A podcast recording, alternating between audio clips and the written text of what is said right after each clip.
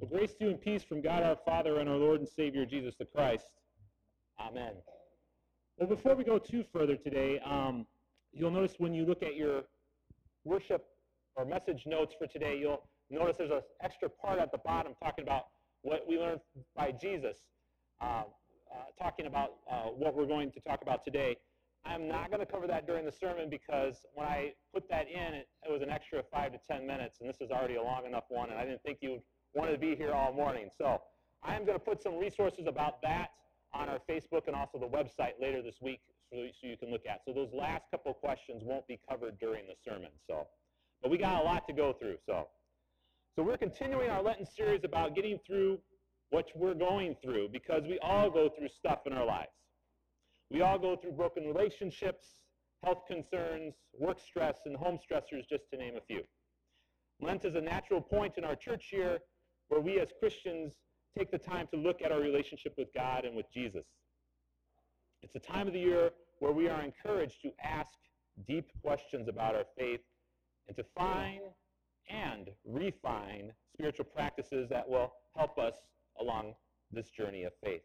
Now, last week we talked about Moses and Peter, two important and influential leaders of our faith, but two people who had also had to deal with fears like we do.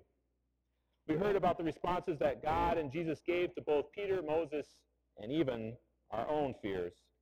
We heard them give their commitment that no matter what the struggles, no matter what obstacle jumps up to block our path, that Jesus and, the God, and God were the I am that was committed to loving, us, to, to loving us and walking with us.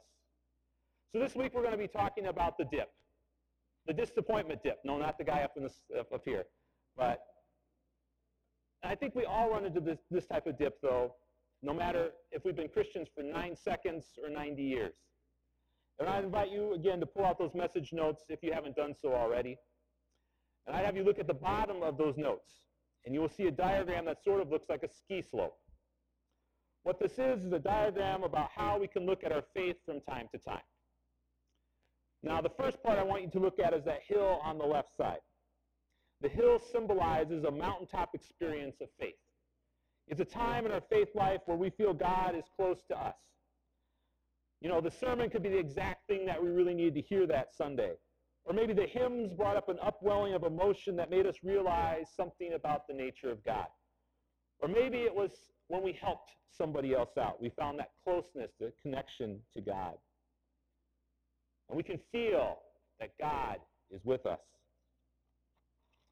Now I'd like you to take your Bibles that are in front of you and either you can open up to page 44, which is Exodus 3, or use your Bible apps if you'd like.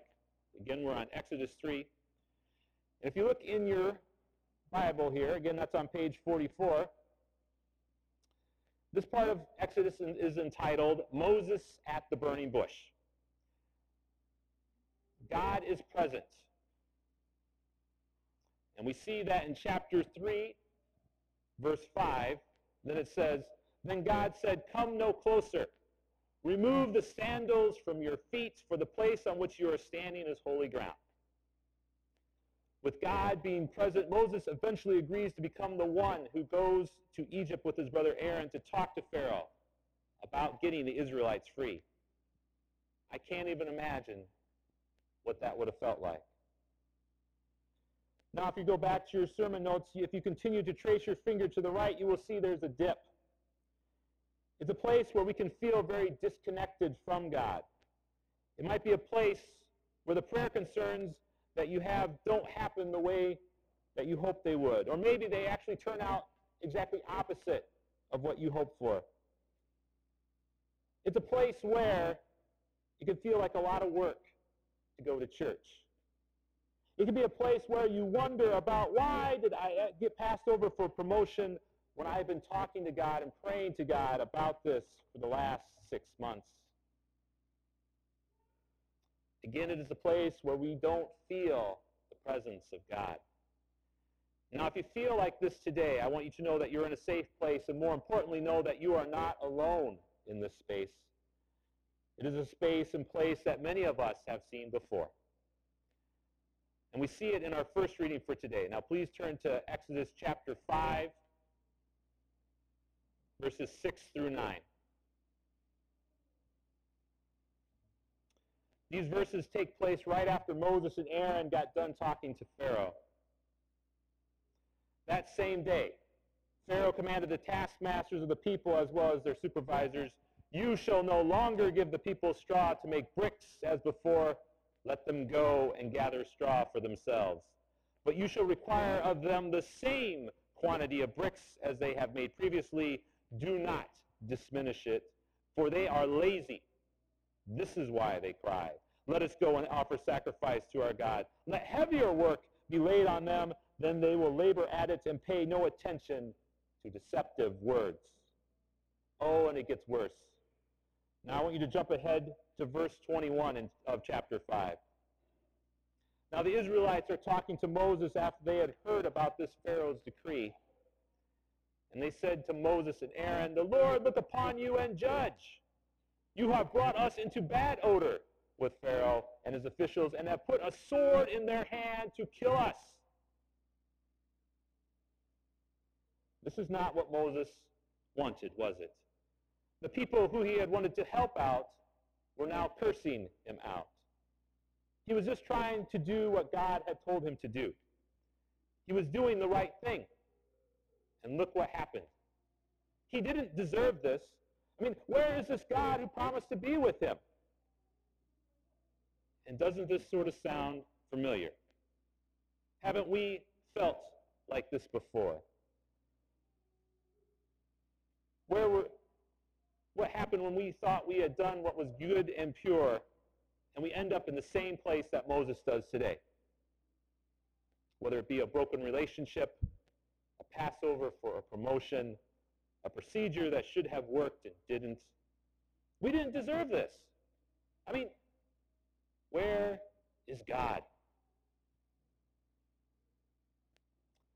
We all, Moses and ourselves, have hit the dip, the disappointment dip. Now we have to figure out how we're going to get through this dip. And this is important because the actions we take in this disappointment dip can affect our relationship with God. And there are three things we can do in the dip of disappointment. The first one is we can depart from the path. We say things like, God, I don't see you near. I can't feel your presence, so that must mean you have abandoned me. We often think what is good for the goose is good for the gander, and we walk away from our Heavenly Father. The second one is we deny our current reality. We want to walk back up the hill, back up to that mountaintop experience. We can't, and we won't engage what is going on in our lives. Instead, we focus on what happened in the past. Finally, our third option when we are in the dip is to be determined to push through. We want to know what God has for us on the other side, so we stay the course. We keep prodding God, and we stay engaged with the current situation. And this is what Moses does in our text for today. This is what we need to learn about today so we know how to get through what we are going through. And the first lesson we can learn from Moses is that when you are in the dip, you return to God. As human beings, it's so easy to depart from the path. When we have this dip in our lives, it's very easy for us not to go to church. It's hard for us to pray and even to pick up our Bibles. Moses reminds us that we need to engage with God. Now let's look at chapter 5, verse 22 in your Bibles. Then Moses turned again to the Lord. This doesn't mean that we, we, let, um, we take it easy with God. If we look at a little further into verse 22 and 23, it says, Oh Lord, why have you mistreated this people? Why did you ever send me? Since I first came to Pharaoh to speak in your name, you, he has mistreated your people, and you have done nothing at all to deliver your people. Moses doesn't pull any punches, does he? What Moses didn't do, though, was run away. Moses engaged with God and was truthful about what he felt and thought. And this is a good thing. Because you know what? God can take it. God doesn't mind the hard questions or the sharp thoughts. In fact, it shows a maturity in our relationship with God. The next lesson we learn from Moses is that when you're in the dip, refuse to take the easy way out. And Moses could have done this. He could have told God, well, just forget you and forget this. I'm going to back to tend sheep back in Midian. And just so you know, there's always going to be a shortcut in the dip. Maybe it's alcohol. Maybe it's drugs. Or maybe it's even cheating on a test. There's always going to be a short-term fix that's going to, to help out right away. But will not come through for us in the long term. Alcohol might help you through the, the short-term pain of getting over a job loss, but it doesn't cure the loss or help you find a job later on down the road. This is why we say that the easy way is not usually God's way. This is why we need to stay on course. Finally, when you're in the dip, remember you are never alone. I think so often we feel the dip is a place where we are marooned on a desert island, and it's nothing further from the truth. We hear that truth from God in his response to Moses. He tells Moses two things about his commitment to him and to God's people. God tells Moses, I am and I will. So let's jump to Exodus chapter 6, verses 5 through 8. And every time you hear I am or I will, you can either underline it in your Bible, which is okay to write in your Bible. That's good. That means people are using them. Or in your app, if you have that, you can underline it as well. So every time you hear I am or I will. The text begins as this I have also heard the groaning of the Israelites whom the Egyptians are holding as slaves, and I have remembered my covenant. Say therefore to the Israelites, I am the Lord, and I will free you from the burdens of the Egyptians and deliver you from the slavery to them. I will redeem you with an outstretched arm and with mighty acts of judgment. I will take you as my people, and I will be your God. You shall know that I am the Lord your God who has freed you from the burdens of the Egyptians, and I will bring you into the land that I swore to give Abraham, Isaac, and Jacob. I will give it to you for a possession. I am the Lord. God says, I am three times to remind Moses that God hasn't fallen off God's throne or that God hasn't forgotten God's people. God says, I will to let Moses know that where they are right now is not the end of the story, but just the beginning. And when God gets done with the situation, things will change and change for the better. These principles of returning to God, refusing to take the easy way out, and remembering we are never alone are the principles that we should live by when we are in this dip.